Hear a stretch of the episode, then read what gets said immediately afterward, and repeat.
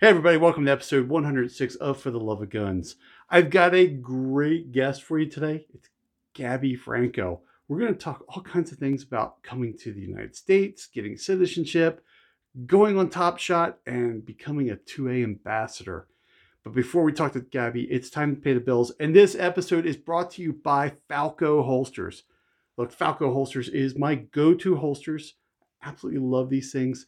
They're handmade go to their website, configure it up the way you want. They're going to hand make it to your specifications, exactly how you put it right on the web page there. They're going to get to in about 10 days. They can make a holster for every gun, any budget, without sacrificing quality. If you want to save some money, use the checkout code BANSHEE. And you'll save 10%. Now, this episode is also brought to you by Ammo Squared. It's time to think of ammo a little differently. I mean, yeah, ammo is something you put in your gun, you shoot. It's also time to start thinking about it as an investment. I mean, ammo prices, they go all over the place. You could make some money just investing in ammo. Go check out Ammo Squared and learn all about banking with ammo. And of course, you don't want to bank with it, you just need the ammo. No problem. You can pull that out in ammo as well. Go check them out. I got a link down below. Now, with the bills paid, let's talk to Gabby. Gabby, tell me about your love of guns. Sure. Thank you, Jason, for having me here.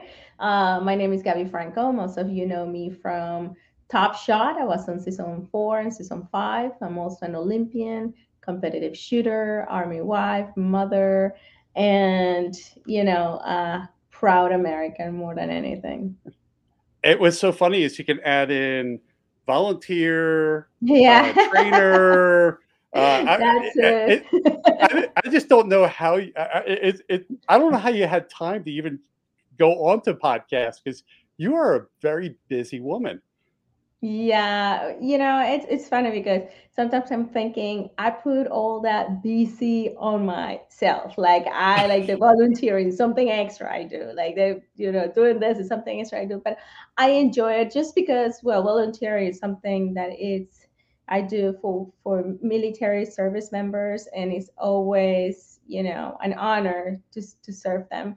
But at the same time, you know, doing this like doing this for you, I know there's always that a little bit of knowledge, a little bit of information that many people that we reach they need to hear, they need to they want to learn, um, and I love that. So there are there are important things to do i do believe. So you have to find the time. It's hard but i try. Yeah it's it's so funny when you think about when you go onto these things you know i, I go back you know I, I, we were talking a little bit before we started recording and i was like you know i like many people i i learned about you from top shot season four. Yeah. um and then it, it's so funny to see your career from there but then to think about how you even got to Top Shot, there's a whole life before that. Oh um, yeah. I mean, going back, uh, I think what you were 19 when you went to the Olympics in 2000. Is that correct? In 2000, yes, that's it. Yeah, and I went to the Olympic Games. how did you get to that point? Well, ironically, you know, every time I saw, because I watched the Olympics from Venezuela, like most people, you know, around the world, and I always thought, oh my God, those people who go to the Olympic Games, those are superhumans. Like, who goes to yeah. the Olympic Games? And I spent most of my youth, my teenage life, just training the shooting sports. I used to shoot air pistol and sport pistol, which is part of what is called Olympic shooting. And uh, I went to the Pan American Games, and it was only one male shooter and a female shooter, myself, representing Venezuela. We only had two spots and two chances. Um, and before the Pan American Games, I had done all the Olympic cycle to tried to get a spot for the Olympic Games, but every single time I got silver medal, silver medal at the South American Games, Bolivarian Games, South American Games, come the Pan American Games, and guess what? I win a silver medal. I was like, really? I'm like, gosh, you know, as an athlete, it's just right there. it's just right there. And you know, as an athlete, you don't think of it like, oh no, you're the second best shooter in the whole continent. I was like, I won that gold, right? Yeah and then and then uh, my coach and my friends from other his Hispanic shooters came to me and they were so excited. Like, Gabby, you did it. I'm like, yeah, I again, silver. Uh, but, but then they said, Gabby, you don't know. And I'm like, I don't know what. They said, what am I missing? Gold, right. And they said gold and silver medal go is a straight plaza to the Olympic Games. Okay, that was for me a huge win. It's like that's when I learned how sadness is so relative because I yeah. became so happy and so excited in just fractions of a second. So it was like a, a you know a dream come true, almost unexpected. Um, so very very exciting times for sure. Now, what was it like going to the 2000 Olympics? I mean, you're 19. You you now have uh, the the gold the golden ticket that got you into the Olympics. Um, well, I, I have to say it was surreal. You know, I I did not. I'm gonna say it's not like I didn't believe it. I guess in the back of my head, it was always the thing. Oh, what about if I get injured? What about if I yeah. get sick? Uh, that kind of stuff. So in my mind, I try and, you know, with the help of my family, keeping myself real, meaning that was not the end of things. Going to the Olympics doesn't mean that, oh, that's it, I made it. No, it was just keep my mind fresh, training. But when I got there to the Olympic Games, I was in cloud nine. I, it was surreal. It was funny because I was 19 and everywhere I presented my credential, they would let us in. Yeah. it did not matter. Everybody was like in Australia, people taking pictures with us. Uh, we were allowed to go literally everywhere we wanted to go. Uh, the, the atmosphere, it was like a festive all over inside the villa, outside the village. It was just phenomenal. One of the best things I remember is that we had a, um, a coin that they gave us, the Olympic, um, one of the sponsors for the Olympics, and uh, we go to the vending machine.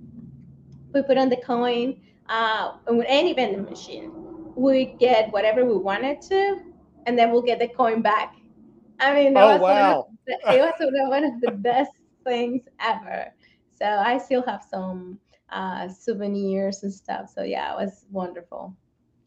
That's really cool. But yeah, it's just, so you, you just put the coin in, you know, type in what you wanted, it spit it out, and there there was a coin waiting for you again. Yes, that is awesome. it was fun. It was like you know, right, especially being a teen. You know, well, I was yep. a you know young adult, nineteen, but still was like uh, the dream, like the perfect dream come true. So now, how do you go from you know representing Venezuela to ending up in the United States? you know there's oh my gosh it's, it's, so many i cannot pinpoint to one specific thing but um you know in venezuela i was you know full training and everything. I had my university i had my life going even to i was uh, olympic hope for athens 2004 um, but in 1998 hugo chavez uh, he was a socialist who promised to bring the the the, the best socialist ever socialism ever that never tried before i guess. It was going to be so different than every other and he won the elections and everything started turning upside down in venezuela. Uh, gun ownership became a problem. Uh, finding ammunition became a problem. Um, back then i had a boyfriend who wanted me to move to the united states but you know i was like how can i go there? You know i didn't have anything. Yeah. like what i'm going to do?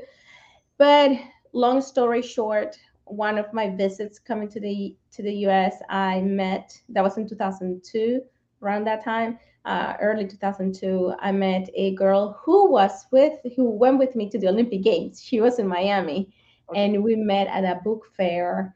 And she gave me the information of her lawyer, uh, immigration lawyer, and I went with him and I applied for an extraordinary ability visa and sure enough, a, a, a, a, he told me you have a good chances. And that's when I said, you know what? Um, everything is going downhill in Venezuela. Not only it was not a, a matter that you would say, oh, people were fighting against it. No, it was almost people were still in this hypnotized, you know, adults. Yeah. Like I knew, especially with my coach, He was from Cuba. Knowing from him So, all so the saw stories. oh, from Cuba. He's basically reliving what happened in Cuba now in Venezuela. And he was warning everybody, and most people were like, ah, no, we're not Cuba. That would never happen in Venezuela. Venezuela has the largest oil, oil reserves in the Yeah. world. We were a rich country in minerals, I mean, you name it.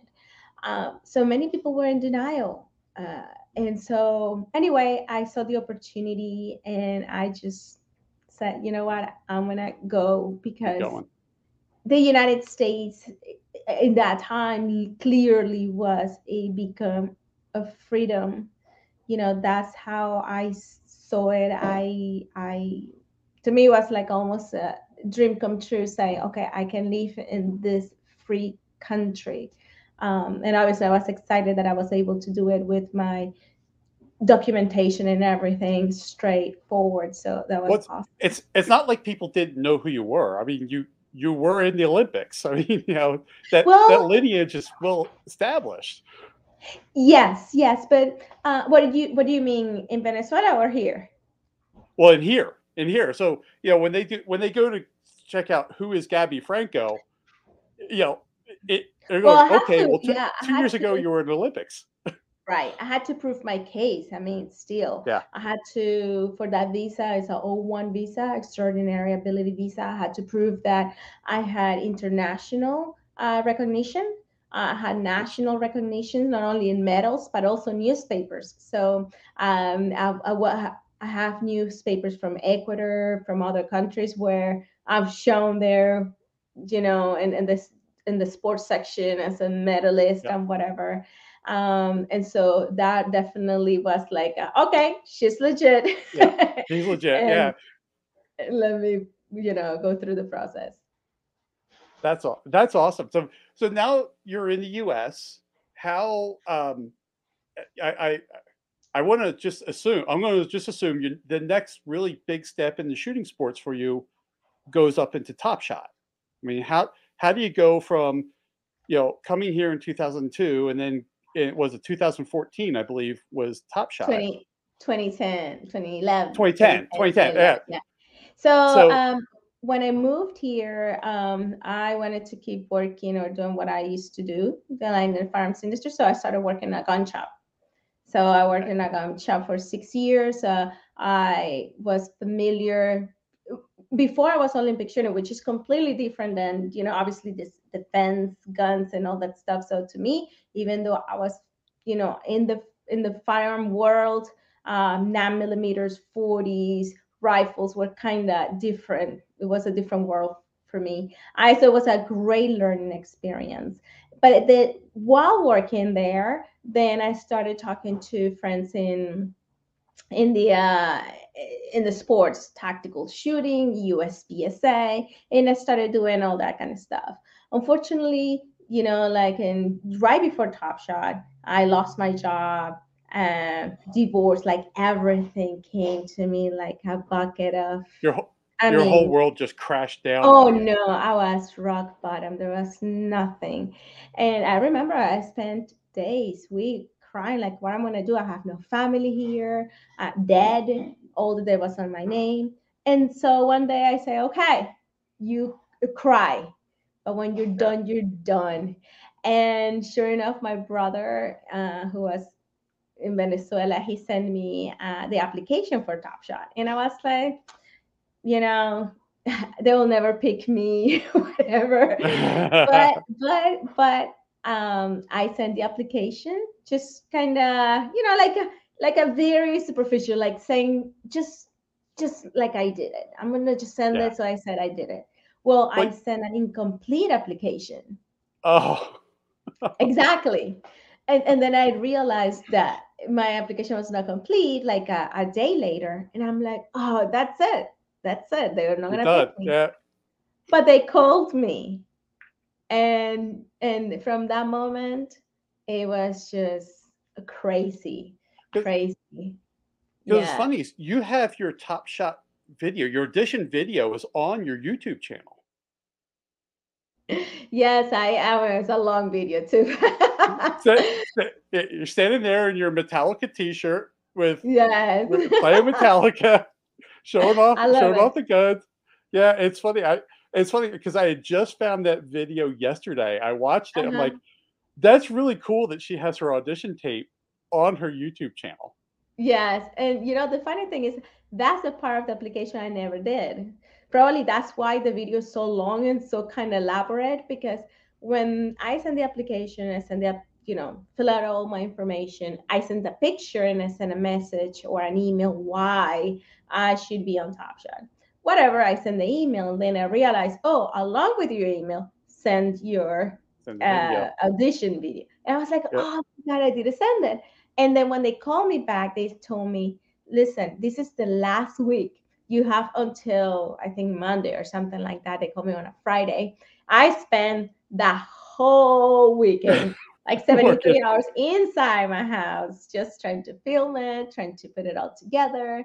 So yeah, um, and and you know, many people. I have friends, good friends, who I want to say discouraged me uh, because on season by season four, all the women who had participated until then, they had been eliminated at the first or second episode. Yeah, So I had good friends with the best intentions. They're still good friends of mine who tell me, Gabby, you are now starting like as a fire, firearms instructor. If you get kicked out first, that may ruin your reputation. Yeah, yeah. yeah, you know, that was the thought back then. And then remember, I still have all my rock bottom situation, right? And so I was like, I listened, but then I said to myself, I have absolutely nothing to lose. Like, what I'm gonna lose? The, the worst thing I can say is that in the mm-hmm. future, I can say, you know what, I had a great experience. I was on national TV, I was on a TV show. Who in the world would have thought? I mean, if you would have asked me back in Venezuela or when I moved here, that would have gone this far, I would never believed you. Thought of it. And so I was open to do my best, and it turned out to be a great, great experience. a Great experience, and obviously a, good decision. Well, I mean, so you were the first female to go to the individual stages. So you went the farthest. Um, Yeah. and, Michelle was in your season with you. Yes, Um, she got eliminated. Uh, what episode like, three. ep- three? Yeah, I was thinking three or Uh-huh. four. So even you you passed her. Um, yeah. So now it's you know now you have kind of this badge of honor.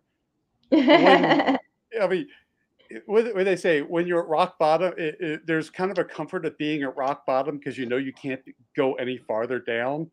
Um, right. You're you're now taking this really bad situation in, in your personal life, and you came out way stronger than you probably ever could have imagined.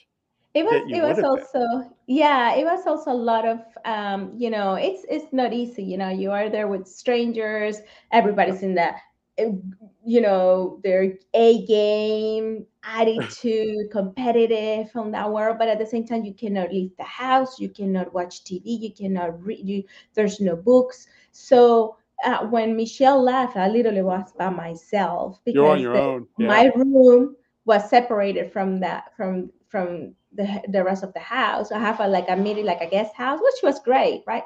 But at the same time, I was alone. Um, so I had to do a lot of kind of psychological work on myself. yeah.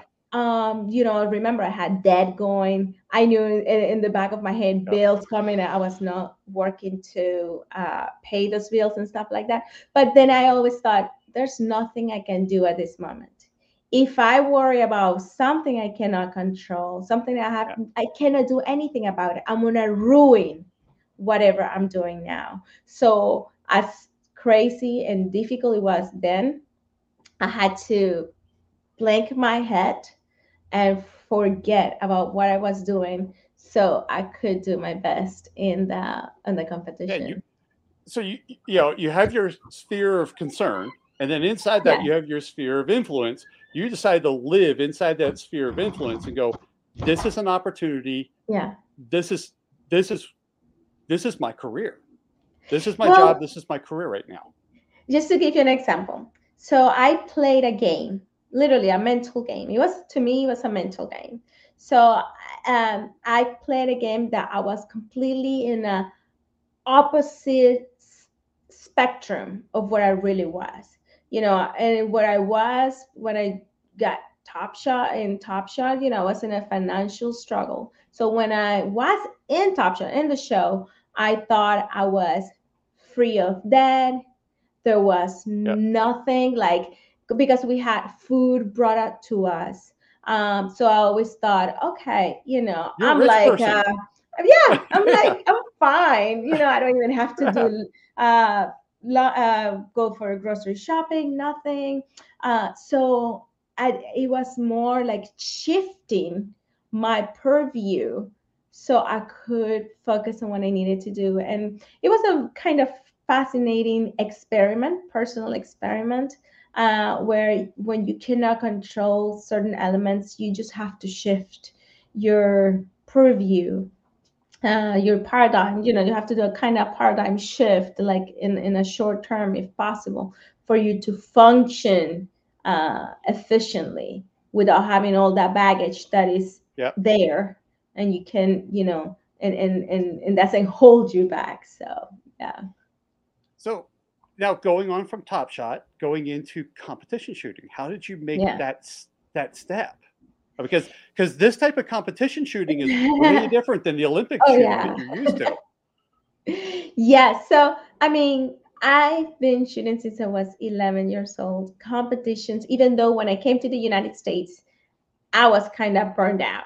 Like I in Venezuela was training six days a week, four to five hours a day for years. And then when I came here, even though I worked in the farm industry, I wanted to kind of okay, I want to have like a I Yeah. felt in my head like a normal life, right? But then it was almost like it, it kept dragging me into "Oh, I want to go out back out and I want to compete. I want to and then and I compete is more like for the joy of it you know, Yeah. uh, for the joy of getting better, for the joy of seeing improvement, and for the joy of training and learning. I love learning. I'm a always What a you just you just graduated college. Yes, I just graduated psychology, my bachelor's in Psychology, psychology. yeah. Yes. So So you are literally always learning. Yes, I, I am, and I am, and it's fascinating. You know, it's really fascinating. So going back to competitive shooting, and and you know, now I had people get to know me, got to know who I am from Top Shot, and I started knocking some doors. You know, knocking at some doors, and at first I didn't get much, uh, you know, res- open doors per se because Yeah, I guess people were saying like, oh no, this girl, another girl yeah, is gonna come, doesn't do anything. But then uh, as I started doing on my own, and people started noticing that I was not only just a woman or a girl who just wanted attention, but what I do is because I love what I do. And and they many of the companies who support me they also love what i stand for and and how i do things you know um and so that that that's that's you know has been phenomenal has been great So so you have two sponsors now.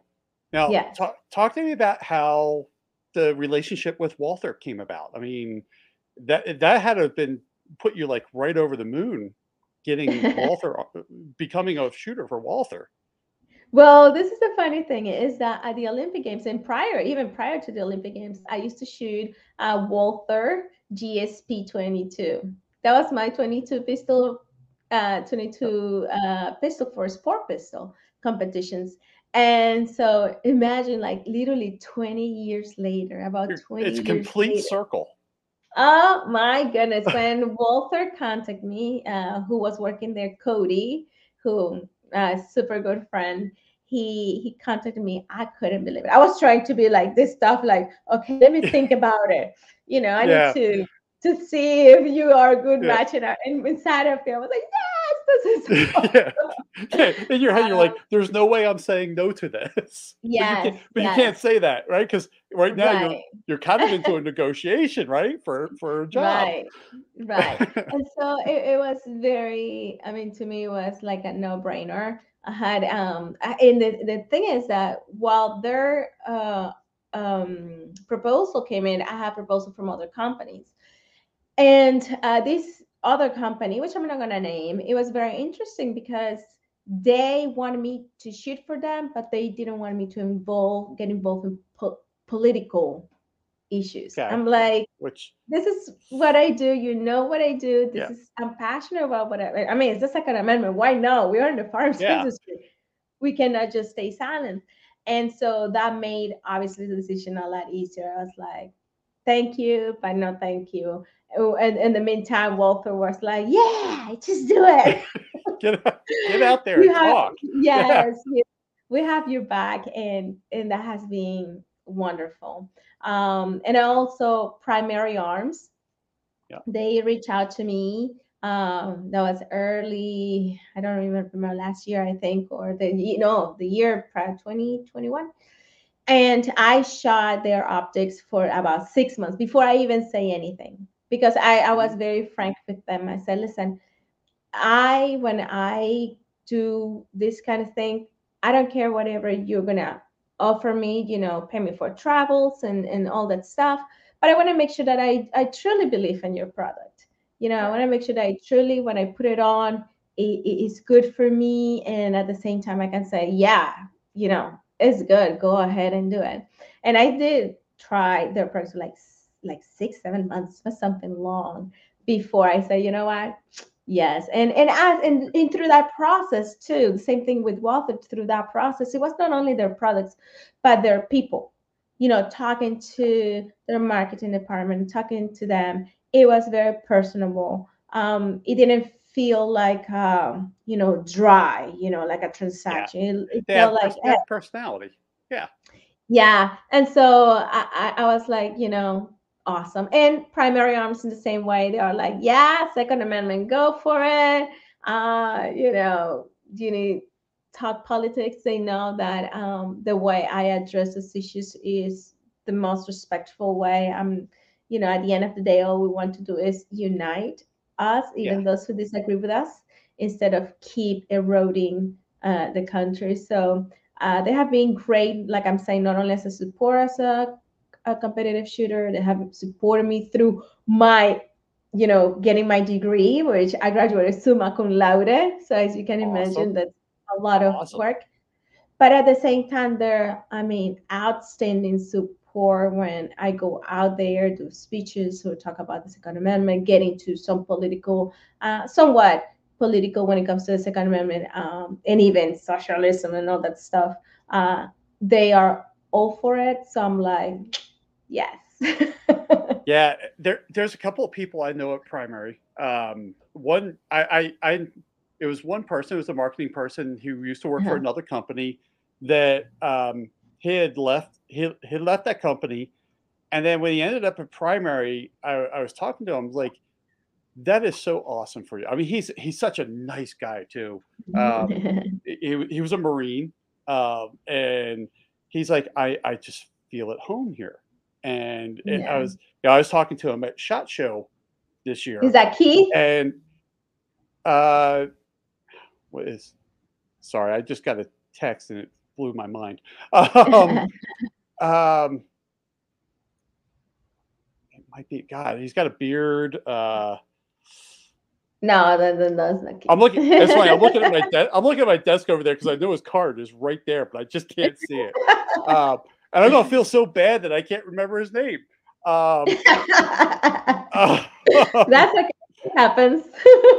um, but yeah, it's you know what's gonna happen. We're gonna stop recording, and suddenly that's gonna come in my head. Um, fine. I'm gonna search my emails right now. Um, but anyways, um, he's such a nice guy, yeah. and yeah that's um, that's why I, I really i really i really like that kind of that you know even whatever happens in the future because like everything you know what i mean uh Yep. whether i go a different Scott. directions or they go Okay, but I go a different Scott direction, Tiernan. or they Yeah. go to a different direction. We can still be friends. We can still communicate, you know, and I love that. And that's that's the thing about this industry is that we can it, it- it's so weird working in the in this industry because you think of uh, I'm going to be you know I work for XYZ company and you're my competitor. Well, openly hmm yes, we're com- we're competing, but really socially we my video. Yes. There we go. um, so it's one of those things of we're still a family. We might be a dysfunctional family at times. Um, and it's it's funny. A couple of a couple of podcasts ago, we, we were talking about this kind of dysfunctional family.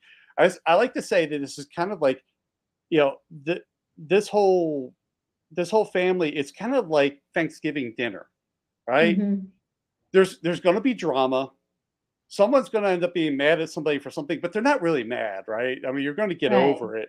Um, but in the end, we're all still a family, and we'll still, you know, we still have each other's backs.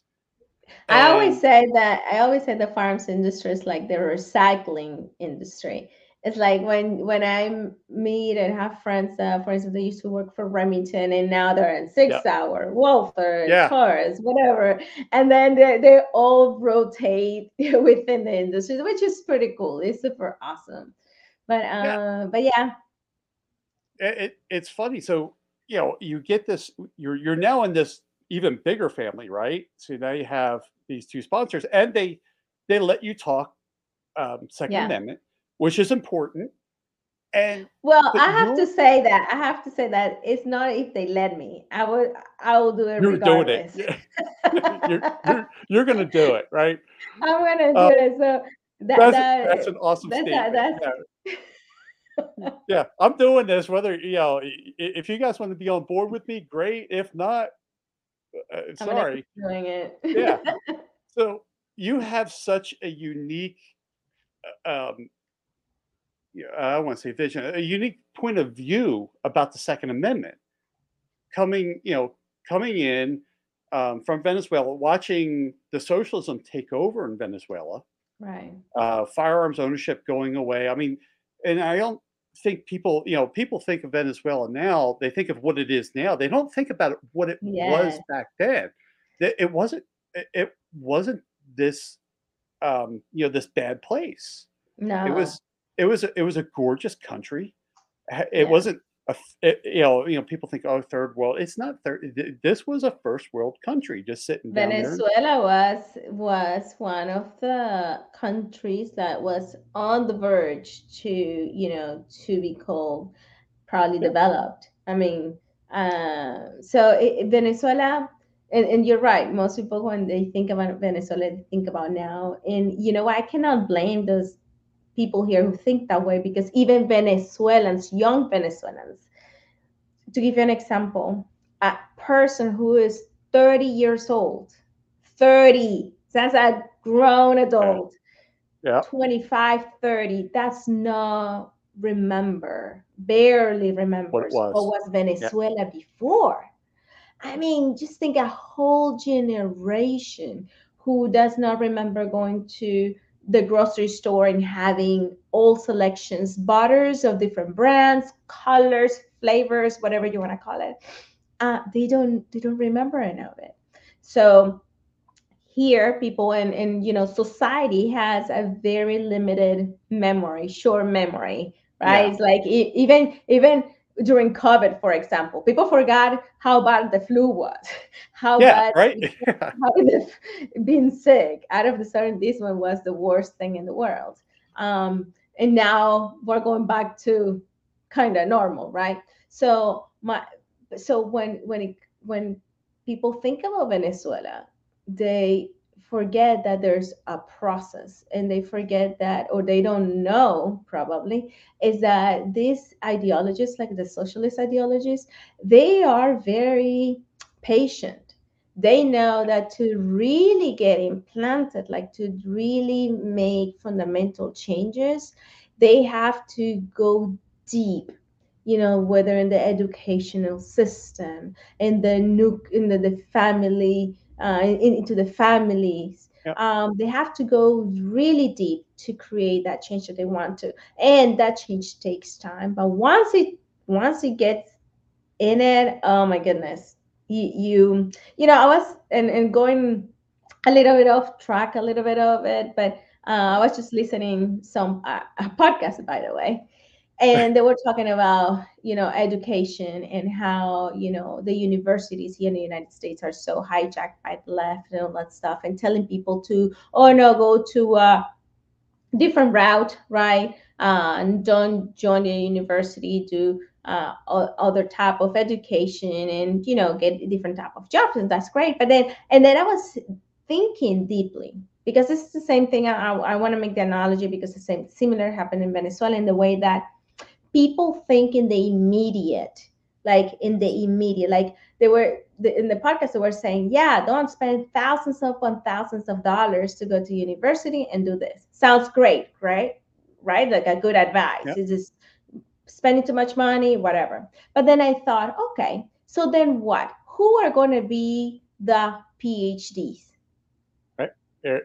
Or, yeah, what's, right. what's what's coming up behind? Yeah. What is coming up? So if you're not ba- fighting that battle, which is going to be difficult, who are going to be those who are going to be the scholars, the PhDs, the quote unquote experts who are going to rule, who already kind of do in a way, most of us. So if we don't have that voice, voices, right, who it's, you know don't. Yeah we're yeah, end up in, in a very bad position. So the same thing is in, in Venezuela when you have people were used to that, oh no, I don't care, you know, this is a battle between the rich and the poor, for example. So the middle class didn't want to get into it. They didn't they didn't worry about it. I just go my route. Guess what? Yep. The rich who had the money flee. They they flew, they left the country. Yep. Okay. And then who was left? To be yeah. squeezed the middle yeah. class. The middle so class. we, we cannot just see the immediate oh what it makes us e- what is easy for us or make it uh, comfortable for us. We have to really look the long term what is best for the country. Well, I mean, if you think about it, the middle class is what gets squ- uh, squeezed here. Um, you know, it's it, it's you, you laugh at it the rich don't pay taxes. All right. I mean, they pay taxes, but um, I, I, was listening to a podcast uh, years ago where they're talking about um, accounting, right? He, he was a podcaster. He's talking about every year he gets audited by the IRS. Now, he's mm-hmm. definitely middle class. And he goes, the, the thing about the tax code is, is only 10% of the tax code tells you what you need to pay. 90% mm-hmm. of the tax code tells you how to not pay the 10%. right? And then it's it's you if you don't have access to that knowledge, you don't know how to get around that. And you know, the you know, people who have a lot of money know how to you know use those loopholes. Well, I, I to to be to be clear, everybody would do it, whether you have a lot of money or not. Everybody oh, tries to find. Yeah. Everybody tries to find ways and and uh, and and and how oh, to exactly. get away. And I think I think going back to the Second Amendment issues, um, it, it, it go all back again to how people are educated into what it is and what is not. Um, you know, when we go and that's and that's how you know we get eroded you know, whether you talk about, you know, the, the Second Amendment itself or even in, in economical issues, when people are not educated, that is what erodes society, freedom in general. I mean, I think about, um, you know, I, I, live in Montana. Uh, you know, we I moved here from the East Coast, and you know, I talk I talk to people who live here because you know, we've been here for a, a while now um, and there are in the old high schools, there are still shooting, you know, from they used to have rifle club, and they would actually shoot guns in the basement of the school because they have, mm-hmm. you know, they have these lanes. Right. And you know, I, I hear people, eh, you know, my generation, like when we used to go to school, there used to be a gun in the in the rack of our truck because when we were done school, we went hunting. Right. And I, and they're like, if you even mention the word gun right now, the school will go go into a lockdown. I mean, Well, we've gone very far from that. hmm for We don't- we literally no no reason. Yeah, and you know, I think about uh, stories from my father. Uh, grew up in Philly. He he remembers where people would get onto the bus with their rifle. They'd have their bolt in their hand, pay pay there, and then you could sit on a city bus with someone with a gun because they're they're taking a bus to the gun range to go shoot. right. Um, Right. You know, we, we've we've kind of come away from educating about guns. We kind of, I want to say, we almost educate out of fear when it comes to the two way, right? It's not the the gun is bad. Um, we need to get rid of the gun. It, it, it- it's all about the gun. It's not about the knowledge of the gun.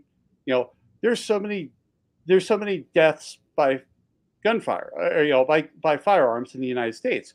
Well, then when you start tearing some of these statistics out, they add Yeah. in, you know, death by cop, and Right. you, you you start at you start analyzing the data, which we don't teach how to do anymore.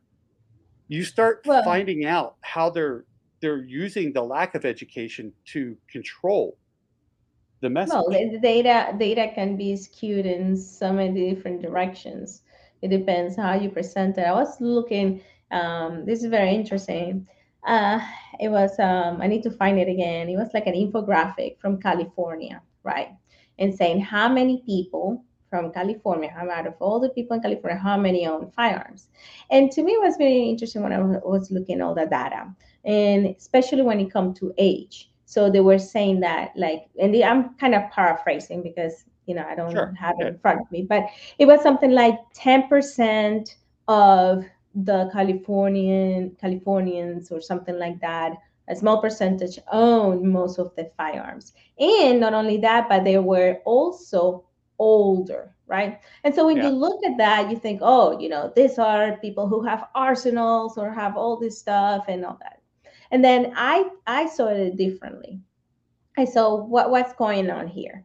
What you see in my mind, obviously, it's my opinion, is that California has pushed so much gun laws, so much gun laws that these individuals who were once 20s, 30s, right, and Yeah. owned two, three, four rifles and two, three handguns, whatever you want to call it, and shotguns, they were getting older and older and older. And this new generation coming up had so many restrictions that there's a point that they did not have, they don't have that Right. many firearms, right? And then these generation they keep on growing, and then the following generation now is worse. That they, now they do Yeah. not have firearms. So when people think of the Second Amendment in my in my eyes, you know, when you see when you this is the way I envision it, right? I see it. So what they what they're doing is pushing this generation who had so many firearms, so much so that this generation is gonna go out of the picture. They're gonna die.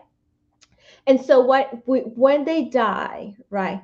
All that boom of gun ownership or pride of being a gun owner is gonna disappear too. So Right. these other generations, there's gonna be a point where they're gonna be like, what is the Second Amendment? Yeah. Why would they Well- even need it? Because we don't even use it because you know they have grown in such a world without firearms. Well not without firearms because the criminals always have the firearms Yeah. but the Right. Yeah. regular citizen the regular citizen i'm talking about law-abiding citizens are not allowed to own firearms and so that to me is how they skew the statistics they don't tell you all that but when you start digging analyzing a little bit more you say ha you know yeah of course this is happening only that small percentage have so many firearms because you have been pushing them Yeah. out of the picture and the new generations are coming they're not allowed they're so No. it's not that they're not allowed there's so many restrictions for them to own firearms that makes it so difficult Well, and then if you think about that, you have that older generation as as they as they die, then you're going to hear in the newspaper, well, you know, person died. hmm They had they an found- arsenal. They had an arsenal. They had a thousand rounds. I'm like, yeah. I'm looking at my ammo bench, going, boy, you guys would have just a field day if you if you saw my house. Right. Um, right. But yeah, it- it- then then with the you know the younger generation, see, guns are bad. Everybody there told us is guns bad. That person had an arsenal, you know. Right. Um, and you know, and a lot of us would look at it going, "Yeah, that was me at like you know when I was a kid." you know, Right. Uh, you know, in my- in my twenties, I had that many guns. Uh, but yeah, it, it's but you're right. They they've they've got that control of that message. Yes. Uh, They they've do, taken because- over. They've taken over that education system and they're pushing Mhm. it in. And uh, I like what you're saying. They're patient. They ha- they can Mhm. wait this one out. They know that, you know, uh, I'm a Gen X. You know, they have the millennials coming behind me. You know, Gen and what is there four generations behind me now. Hmm they're each one of them they just kind of took that message and then tweaked that message just a little bit a little bit more a little bit more to now it's you know i- i- it's we don't need we don't need the second amendment. I mean you got these generations going we need to rewrite the constitution. Like Yeah. yeah i don't I mean, i don't know about just- i don't know about that one Well, this is this is my theory and may sound a little bit, you know, crazy, but this is what I do believe. That these anti-gun groups, they are, even though they still push at the federal level, that's not their main goal. Their main goal is at the state level. Why? Right? Because Mhm. federally they know they're not they're not gaining much terrain, right? Right. But the most importantly, if going to that topic about changing the constitution, what do they need to change the constitution? The constitution can it can be changed as much as we love the Yeah. First Amendment, as much as we believe in the Second Amendment. It doesn't mean that it cannot be changed, and that these anti-gun gunners know that. If they change it at the state level, like I was just showing you with California, Yep. right? You have a large population who does not have a common um, experience or you know with firearms or going to the range or family members because the state created that so imagine when we have so many states doing the same you know in 20 30 years maybe the most if we keep doing this you're talking about two three generations where they won't have that. And um and that's why i think it's so important. They are moving rather quickly. I mean you look at washington state now. You can Oh, look yeah. at michigan. Michigan i mean they're going at it. Um, colorado. Um i mean you name it states that like colorado to me is like they're, oh try- they're trying it in texas now. They're- yes they're- so they're starting to show up into Texas now, and that's and that. I mean, I mean, you look at a Texan. I mean, Texans are very proud about being a Texan, and we used to be our own country, and now you start seeing those laws chipping away, and you're like, why are you guys letting this happen? You you you saw it happen in Colorado right before you. Yeah, and and I I truly believe that is the end goal. You know, is making it so restrict, so strict for the regular gunner. They're they're telling you, no, we're not attacking the Second Amendment. Uh-huh.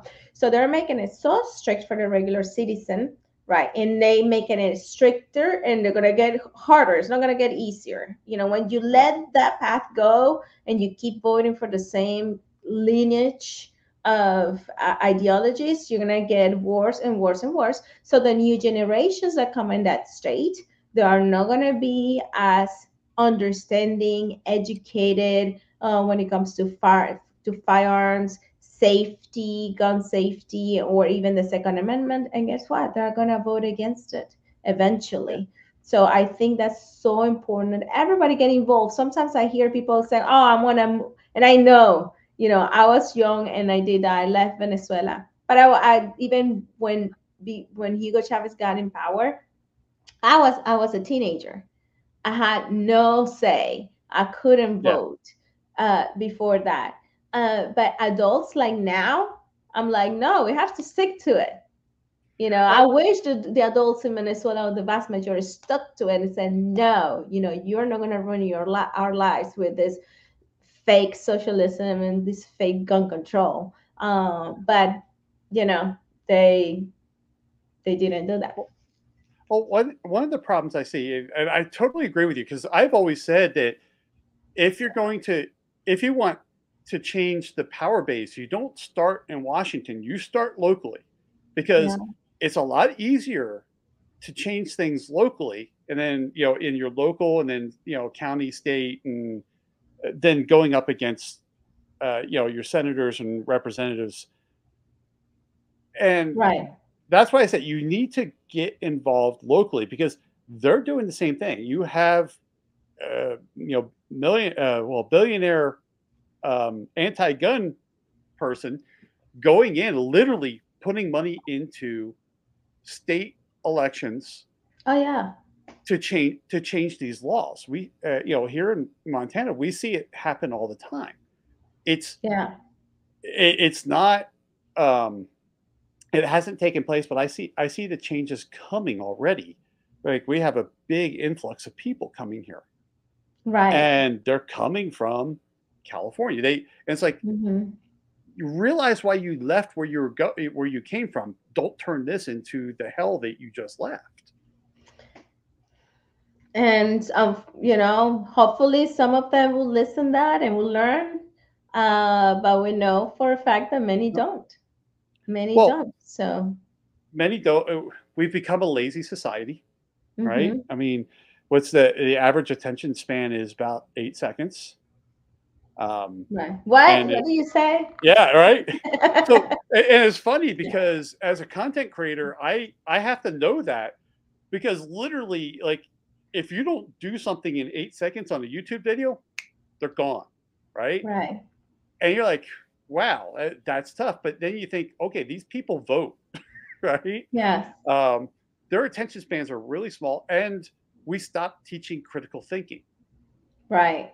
Um, we need to start taking back, like, you know, you, you have you know, as bad as the lockdowns were, there was one really good thing that happened from it because now kids were taking classes from home, and the parents hmm are like, "Wait, wh- what are they teaching you?" You know, the parents now Right.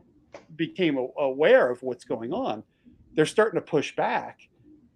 And you know, the, sad, and, the and sad thing is, it's late. It's late in the game.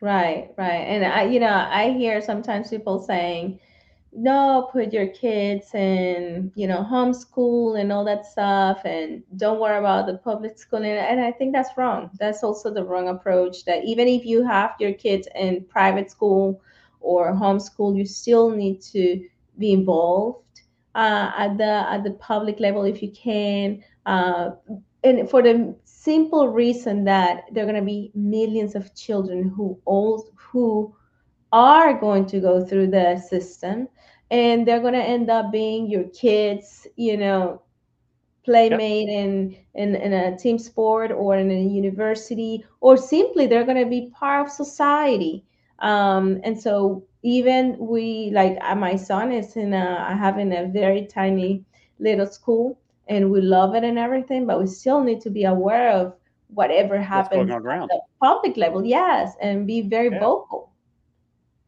Yeah. Oh, it, if for nothing else, that is your tax money. That is money that was taken from that's your paycheck.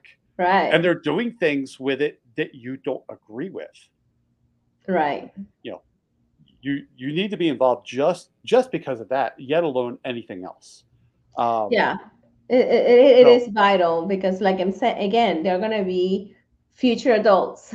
You know, yes, whether you think, oh, there's no my kids. I know, I understand, but they're going to also be part of the uh, people who are going to vote, who are going to make decisions, who eventually going to go to college. Um, it's not like, like I always say, it's not like you know, I'm conservative. It's not like I impose my view, but I hope I I really wish that we had a balanced, you know, yeah, a balanced education of different point of views. That you know, I can listen to you, I can listen to the opposite view. I always, I constantly listen. I believe it or not, I listen to leftist um, uh, news to see what they say and because we cannot be all the time in our echo chamber listening to our own purviews Yes. i always listen to, and i'm like wow they kind of reconfirms what i believe i'm like Yeah. wow these people are just like what are they thinking? Uh, but it's important. It's important to listen to them and analyze and probably see from their perspective. But again if we can provide that to our children give them an, a venue an opportunity for them to have a say have a to hear to learn be well-rounded you know become well-rounded adults that's the best we can do for a whole country you know not just a Yeah. little niche and a little family I, I, I totally agree because that's, you know, we talked earlier about statistics. Statistics, uh, statistics can be skewed hmm both directions, right? right Um, I mean, the if you're if you're watching, you know, one news channel that is one way, and you're not watching the other, let's face it, both the the right wing and the left wing news are hmm they're out there, right? You you do you have a hard time coming to the to the center, and that's that's one of the things that I, you know I hate. I hate that we cannot come together and ha- and communicate anymore. It's you have this ideal, and I hate you before because of it. Like, ah, yeah y- y- we we first of all we got to go back and understand we're humans, we're we're we're Americans. We need to we need to respect each other first, right? you know I, I Um, would say i would say that that belief and i sometimes i i get that i have to break that belief that we cannot talk is because that is what is elevated in the yep, mainstream media. You know like you have the loud voices in either side and they're just barking like two dogs. And Yep, and but when we go out there you know more more often than not you're going to find people who would say well i disagree with you i agree with you but you know at the end of the day we're not going to go into a you know a fight for it. And i think that that that is what we we should believe that we still we are rational individuals. Uh we are for the most part many of us are educated. And even if you didn't go to college you know you read you read the news and all that so we can establish a, a, a a conversation. Uh, but also being open even you know as a conservative seeing the other perspective and you know learn from each other but but yeah i agree with you in the way that it's so elevated the view that we should hate each other that yeah. It's unfortunately unfortunately it's almost translating into a reality into society and i don't i don't believe that that's the reality but it's a more like a perceived yeah, it's a perception uh, of yeah, that that's what's absolutely. happening that people believe it and, and, and behave that way I mean, there's people that I've I've worked with and I've talked to that are you know opposite uh, opposite of the political spectrum from me, hmm but they have guns, hmm right? yeah And then yeah we talk guns. We we get together. They enjoy going out shooting. I enjoy going out shooting. We might not agree. We're humans. We're two, no two Mhm. humans are going to agree on right absolutely everything, right? But and that's the whole thing is we understood we understood that we have opposite views on certain things, and that's okay. We still respected each other. We still had fun. right We still had something in common that right we would we would enjoy together. And there's nothing wrong with that. Exactly. I, I I agree. You know, I remember once um, I was at the airport and I was talking to, I was sat down. I don't know what it was. It was maybe it's just small place or there were not that many chairs. And this lady asked me if she wanted to sit with me on my tail. I said, sure. And sure enough, she was like very left. Um, and she, she asked me what I was, yeah, she asked me where I was coming from. And I think I was coming from a competition or giving classes. And I told her exactly, oh, yeah, I'm a firearms instructor. Her eyes were like this. She's like, Yes, and I knew, and I knew it. Right, and I knew immediately that that was not what she was happy to hear, but whatever. But you know what? Even with that, she we started talking. She, you know, gave me her perspective. I told her my perspective, especially I don't know, it was, it was about gun ownership or uh, and all that stuff. We didn't end up saying like, oh yeah, we agree on this and Yeah. that, but we had this conversation that I left saying, okay, hope you have a great flight. I need to catch my flight, whatever. Um, and it was great. You know, even if you don't end up in a in a total agreement at that moment, she made me think certain things. I'm sure I make her think certain things, and we can go home and say, okay, you know, I understand now why you think this way, and she probably understood why I think this way, and and I think that's the best approach if we think that way. Like you don't have to, you don't have to convince people. Another another example I want to give you. I just in uh, April I was uh, given a speech for the DC Project. It's a, a great organization I support Awesome. and one Amazing. a lady, after I gave a speech, a lady came up to me. She said, "Gabby, I need your, you know, ideas or advice." She in her town, that was in Hillsdale. It was in Hillsdale College. In, in my town, there's this lady. She's um, moms demand action. You know, they're very anti-gun and all that stuff. And I've been trying, have to talk to her and tell her about um, why gun ownership is good, why education is so good, can you give me an ideas? How can I convince her? How can I help her be on our side? And I and I looked at her and said, You're wasting your time. Yeah. You instead of trying to convince one person, one individual, I told her, why don't you work with the community? Okay. And then, for instance, you want to do help bring experts, a seminar, educate people about children education, gun safety when you have children, teach people about say uh, gun safety, you know, as an adults, how to, um, you know, all this kind of stuff. Educate your community, and guess what? Once you educate the whole community, this lady will have no other way to say, "Oh wow," She has you she has know, no she audience at that point. Right. Now Yeah. she has no audience. So instead of fighting, and that's I think the mistake that most people do is just fighting with that neighbor. I have to convince this person. Yeah. No, you don't. No, you don't. But you do more if you change, canalize that energy and you help your community. You know, if you help bring experts, uh, if it's, it's volunteer will be great.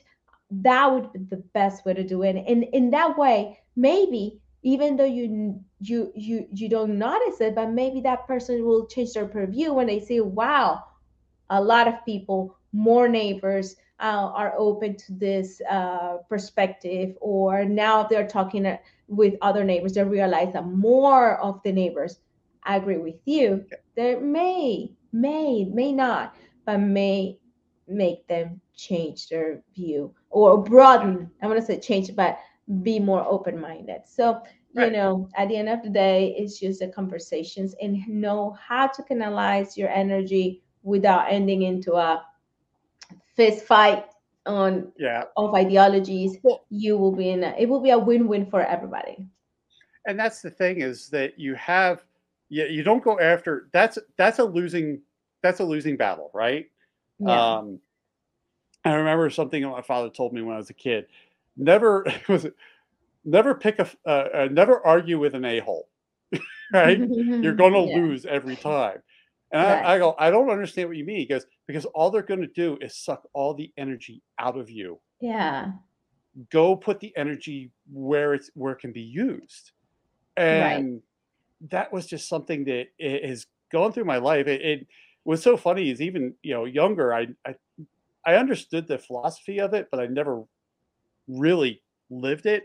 And as I got right older, I started realizing that, going, right yeah, I, I, wi- wish my father was alive today to go. I, I get it now, right? like I, I went so long I didn't understand this, but now I get it. Um, and that's and that's what I love you- you're saying there. Go go fight the battles that need to be fought, not the one that is the loudest that's right in front of you.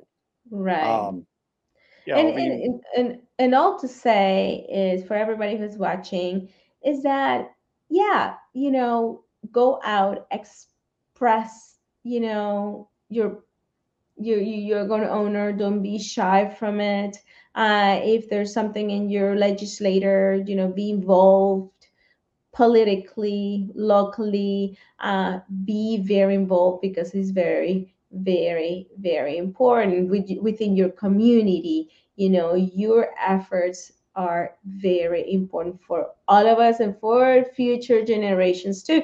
And you know, there's I have to say, even though I'm constantly in the public eye, there are certain things I still don't feel comfortable doing, like let's yeah. say uh, testifying, you know, being there. I mean, I have been kind of on hold twice, and both times I was terrified and relief when I was yeah, not the one who done. was going to do yeah. it.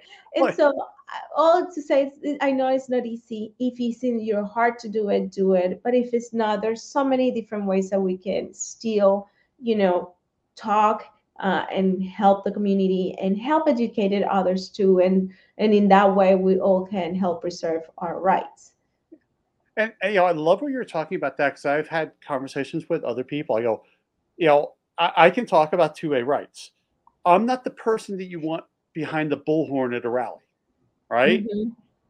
But I'm the person that you want to talk to, you know, a legislator one-on-one with, because that's that's how I can communicate the most effectively. Uh, you know, I can communicate through conversation. Right. I, you know, I get me in front of a, you know, get me in front of the Senate. Not going to be. It's probably not going to go go well, right? Um, yeah. uh, just about everything I ever learned in Toastmasters is going to go right out the door. um, uh, yes, you know, it's just it, that's not that's not the form that I'm comfortable in. And you know, everybody find what you're comfortable, find that form that you're comfortable in, and then work inside that. Because yeah. even the smallest talk with a neighbor is could, could sway. You have no idea.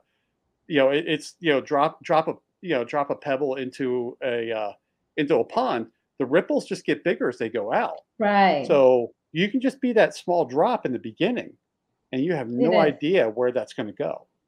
That's right. That's right. It's very important that everybody gets involved in whatever way you can. Uh, is very, very important for sure. Awesome. Well, we've been rolling a little over an hour here. Um, I see how, that. How can people get a hold of you? Well, they can find me on my website is Gabby Franco, G A B B Y F R A N C O dot com, or Instagram as Gabby Franco TS4 for Top Shot 4. I'm on Twitter, I'm on Facebook.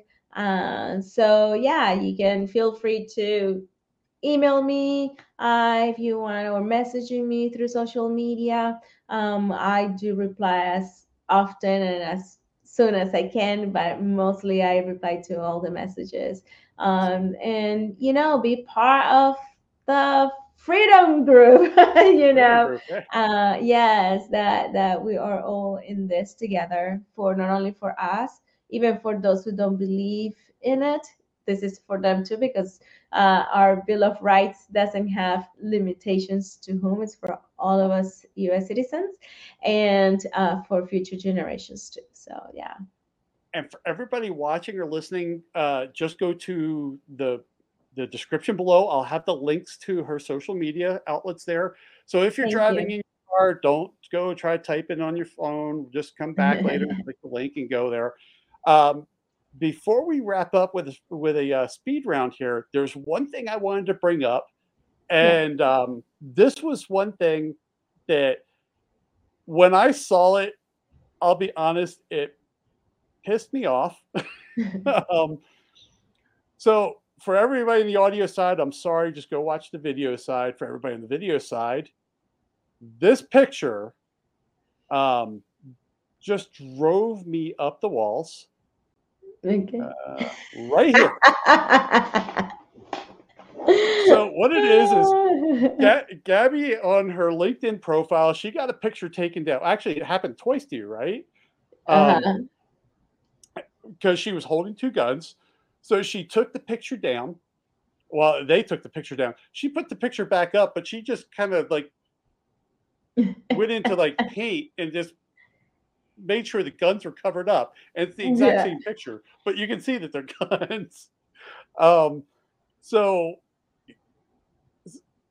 look, it, it happens in social media that we get we get um we get. I just want to I want to highlight the irony. It's almost okay. I I cover for your weak eyes for those with weak yeah. eyes, but they're right there, and so it turns out that that pose blew. I mean, it was it was just, it went crazy, even even more than the other one. So you know, if their point was to oh, we don't like guns. Well, guess what? This will reach a lot more people. Yeah. and, well, and, th- that's the funny thing is typically when they do something, it tends to backfire.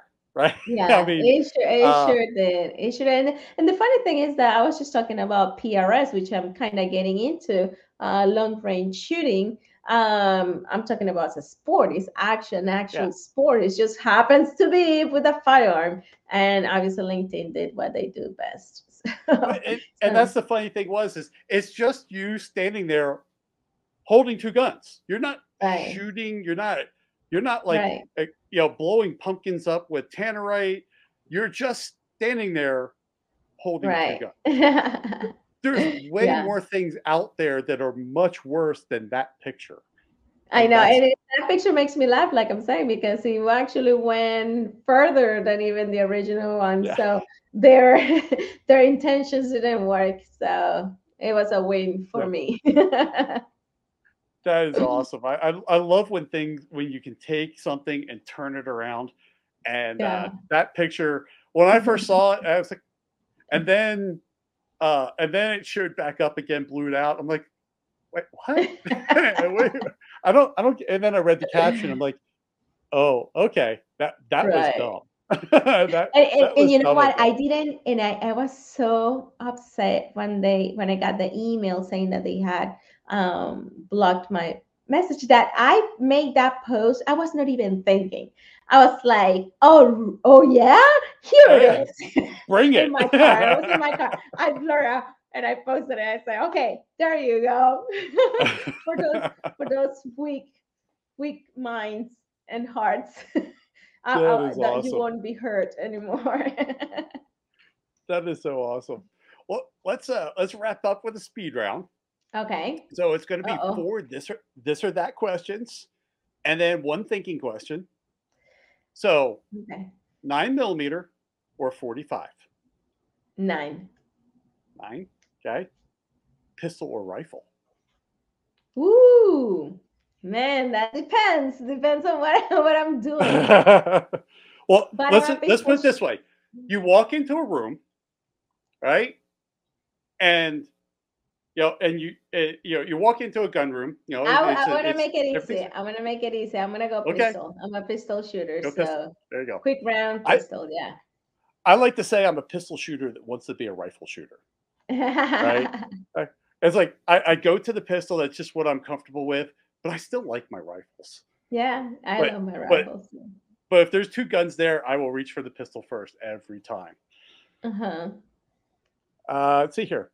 For hearing protection, earplugs or earmuffs? Earplugs. Okay. Electro well, electronic or just uh, foamies? Is part of the question or is another question? No, uh, that's that, that's part of the question. I was part like the ask. I, I guess I guess it, it, it depends because I have very small ear canals. So, you know, if they fit well, fine, but you know, I have no preference. Whatever okay. fits my Whatever's ears. there. uh, let's see here. I'm trying to think. Indoor range or outdoor range? Outdoor. Outdoor. Yeah, I love I love my outdoor range, except for here yeah. in Montana. We get when it gets to wintertime, um, gets a little chilly out there. um, so for your thinking, for your thinking question, Mm-hmm. I'm going to take you to the world's largest warehouse. Okay. And inside that warehouse mm-hmm. is one of every gun that has ever existed, okay. whether it was a production gun or even just you know something that somebody was toying with. Okay. But basically, if it ever shot a projectile, uh-huh. it's in this warehouse. Okay. And you can have one gun Doesn't matter Okay. what it is. You can have one. Which one are you walking out with? I know which one. It just Okay. was usually said that anything, I don't know why that came immediately in my head, and that's what I want to say. The Gatling gun. Gatling gun? Yes. Yeah, it's just there's something about that crank. You have the old Yeah. brass and yeah, There, there's just there is just nothing like that thing. It's um I, kind of I kind of like the old old school stuff. It's pretty cool. Um, Well, so yeah. when I was young, I wanted all the new modern stuff, and then as I get older, I want the older stuff. you you know, it's just to me, it's just fascinating. Even back then, even you know, when you think about people, the typical argument is that, oh no, but in during the 1775, there were not, you know, rapid fire guns. I'm like, well, hold that thought Yeah. for a second. You know, most people think it's only, you know, muskets and stuff like that, and they forget the word firearms. Like there's um, I forgot the name, but um, the Italian um armor uh, who created this air gun, who has Yep. a cylinder as a stock, and it shot 20, 40, if I'm not mistaken, 40 pellets, 40 caliber pellet, I mean rounds, uh, in about 30 seconds. We're talking about early 1700s. I mean, so so it's it's really That's- fascinating. And and that's the thing is, you, I mean, you think about the progression of firearms. That's why I love, um, I love going to to firearms museums because of that. You see that progression. You will you'll learn something you just didn't know about. Um, right. out here out here uh, just just south of us in, in Wyoming, we have the Cody Museum of Firearms. Uh-huh. And I remember walking through that and it's just like that is one of that's one of the greatest museums I ever walked through because I've I've learned so much through that. And then, you know, when I lived on the East Coast, I lived in Maryland, Northern Maryland, uh, before we came out here, hmm uh, Maryland and Delaware.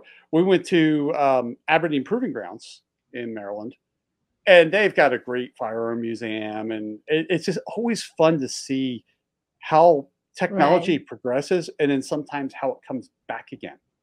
Mm-hmm. That's So- it. Awesome. Well, thank you so much for joining us today, and uh, and and definitely, you know, making some time in your schedule. I know you've got a busy schedule, and for those of you in the audience, we are actually recording this almost a month before you're going to hear it. um, yes. because that's how crazy both of our schedules That's got. awesome. That's but awesome. thank you so much for taking out some. Thank you for having me. I had a great time. Me as well. That was an amazing talk with Gabby. I totally love talking to her because she she can talk about everything. I mean, she goes the entire gambit of the firearms community. And man, she's such an impressive shooter and such a just a down to earth kind of person. Go check out her website. I have it linked down below. She also has a YouTube channel. There's a link down there for it too. And consider getting involved in 2A. You don't have to go out and be the big person out there, you know, screaming, yelling, chanting on a bullhorn or anything like that. There are small things you can do in this community. Think of ways of getting involved. It could be simple as responding to a post. Get involved into this because this is your right. Now, for the product of the podcast, it is Freedom Crew University. Now, you guys all probably know I teach at Freedom Crew University. If you want to learn more about your freedom, you know, go to Freedom Crew University. You're going to learn things like how to put together a gun, how to build a gun, and all kinds of other stuff that I've got planned for you on my classes that I can't get into now, but it's going to come out when we get some really cool content that I'm working for you. You'll see it on my channel, and then you'll see me teach a class about it out at Freedom Crew University later.